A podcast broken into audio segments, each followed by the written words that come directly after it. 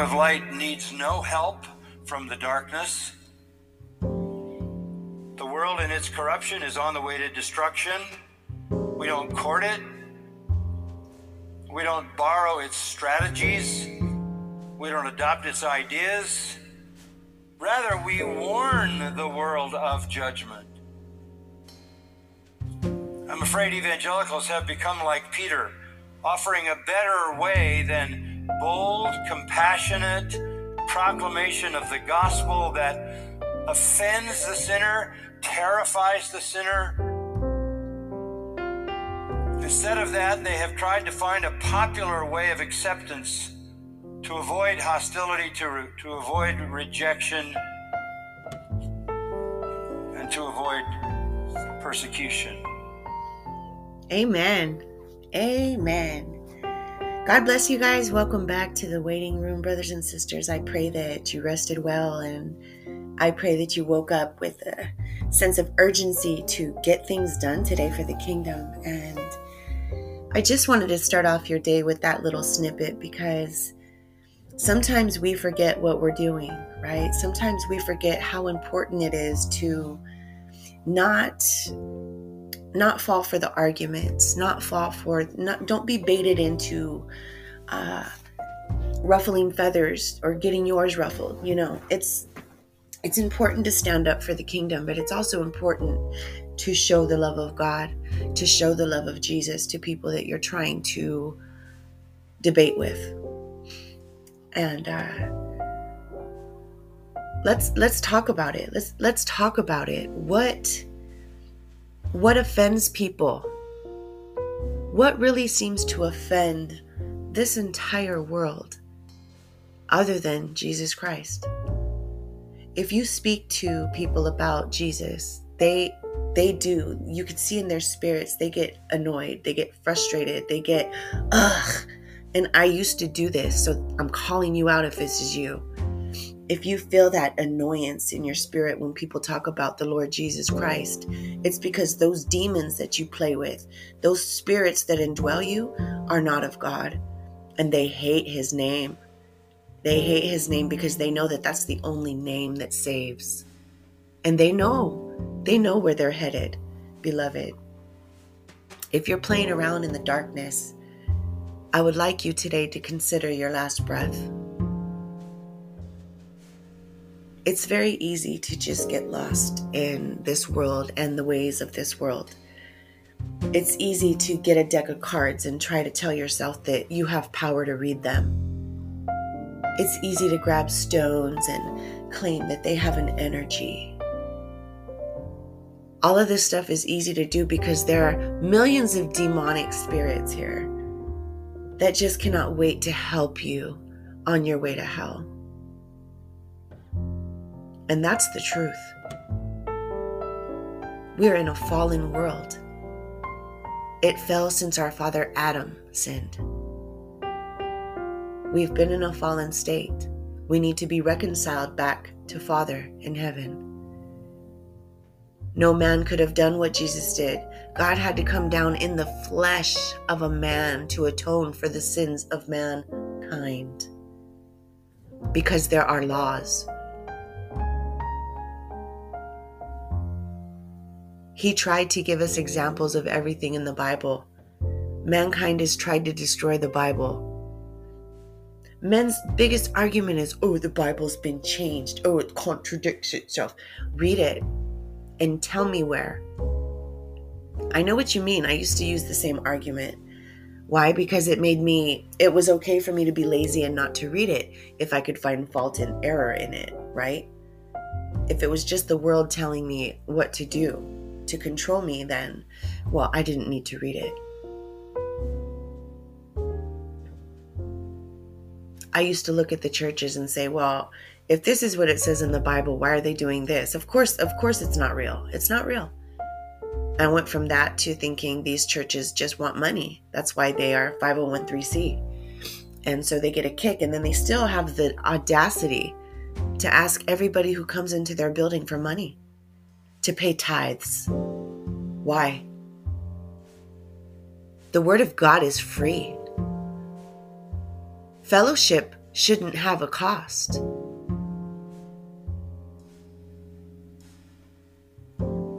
The church from an outsider looks horrible. The mainstream churches out there.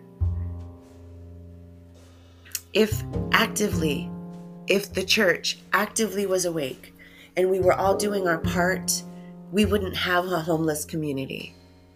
We wouldn't have poor communities everybody wants to say, oh, you know, if there's a God, why is there this? Why is there that? That's because of men. That's because of men, puny little men that want to do things and want to take all the glory. They want to destroy everything God has done. They want to go to demons for knowledge. The fallen ones, oh, oh, there's some rabbit holes for you.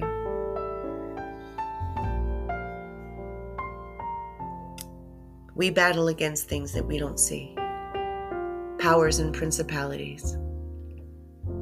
They're here, they've always been here. And the Bible calls them familiar spirits. So, beloved, if you're playing witchcraft, if you're playing witch, repent. You're on your way to hell. And I say this in love because I'm concerned for many people that I love. You have to accept Jesus Christ as your Lord and Savior. You have to know Him. You have to have a relationship with Him. Uh, would you go walk up to anybody's mansion of a person that you never knew and never had a relationship and say, Oh, I'm here. I'm here. I'm ready to come into your kingdom? No. You have to be adopted into the family of God. You have to be adopted as a child of God. How do you do that? You repent, you come to Christ, you get water baptized. That's not that's not going to get you saved, mind you. These are things that you do when you truly come to Christ, you want to do them. Being baptized as a baby doesn't do anything for you. Coming to Christ has to be a willing choice. Religious leaders are liars, beloved. Not all of them, but a majority of them are liars. They're not warning you. They're not warning you of your sin. They're not warning you of what's coming. They're not telling you to get out on the corner and spread the gospel because there's people that need to be saved. They're saying, "Oh, come, let's have a Bible study. Let's read a book. Let's let's have a craft show. Let's do trunk or treat let's do this. Like, let's always be part of the world. That's the modern day church for you. Get in your Bible. Today, get in your Bible. Take your eternity into consideration today, beloved. Ponder what your last breath would be like. Who are you going to call on? For a believer in Christ, we don't have fear of death we don't fear that. We actually look forward to it because we know, ooh, we know we're going to get to go and be with our Lord. But to the unbeliever, most of you would do anything not to die. And then who are you going to call on? When you take that last breath, you will spend an eternity somewhere.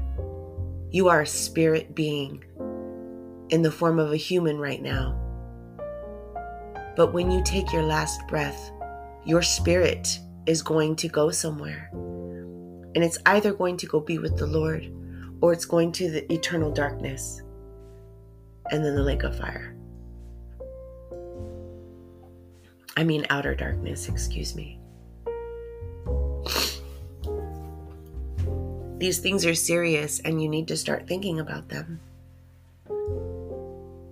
This life wants to distract you into hell. This world says YOLO, do you. It's all about you. That's why half the world is fat, gluttonous, hypersexual, can never get enough of anything, right? And the other half is starving, don't even have roofs or houses. And we're made to believe that that's normal that that part of the world just they can't produce food. They don't have water. This is a lie. There's plenty of resources. You know why? Because god. That's why. Men are liars. They lie to us to control us, and they do it blatantly and in our faces, but we are so controlled that we would rather get mad at each other, the little people, than to start pulling ourselves out of the rat race and start really focusing and paying attention and develop and build a relationship with our Creator so that we know what's going on and what's going to come. The most important thing you can do today for yourself and for your eternity is to fall to your knees and ask Father to show Himself to you, to come into your life. You have to want it. He's not going to force his way into your into your life. It's real. He is real. The Bible is the truth.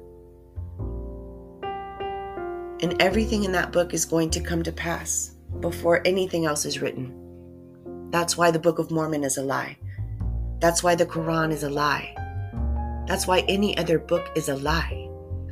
The King James Version comes from the Septuagint, which is the Greek version of the original scripture. People have tried to change it, people have tried. But God, won't you read it? Don't you want to know how wonderful it is to know what's coming? Over 700 promises in the Bible. And if you knew them, you would have no fear. Your Creator loves you and wants you to come home. Whoever you are, whoever you are listening, I'm talking to you. I'm speaking to you right now. It doesn't matter what you've done in your life. It doesn't matter what kind of horrible sin you may have acted on. It, it doesn't matter what kind of horrible things we've ever done. It doesn't matter what's happened to you. This world is is disgusting and hurtful on purpose. And it's all built that way to distract you into hell. Jesus loves you. Jesus is God come down in the flesh. The most controversial name to ever have been spoken. Why? Because He is the truth, the way, and the life. And nobody will go home to the Father unless it's through Him. And you can't just claim to know Him and love Him. You have to have a relationship with Him. How do you do that? Read your Bible, pray, come to repentance, come to Christ. You are either here for the light or for the dark. And when you're not choosing God and you're not choosing light, you're choosing Satan and his light, which is a lie. I pray you guys receive the message today. I pray that you're able to help somebody that you know that may be lost in witchcraft. Remember, witchcraft is a lot of things, and people in the church do it all the time with their vision boards. Vision boards is witchcraft. Why? Because you're trying to manifest, you're trying to focus thought to manifest things to happen instead of praying to God to make things happen for you by way so there therefore you're taking power and trying to put it in your own hands and that is completely against what God wants for us cards tarot cards crystals dream catchers all of these things that we're taught to embrace for traditions or culture they're demonic and there are demonic spirits attached to these things. I pray you guys wake up. I pray that my beloved brothers and sisters in Christ gear up, put on the full armor of God today, and get out there and grow the kingdom. Speak to someone today that you've never spoken to. Tell somebody Jesus loves them. Smile at people. Make being kind great again. Make communication great again. love each other. God bless you guys.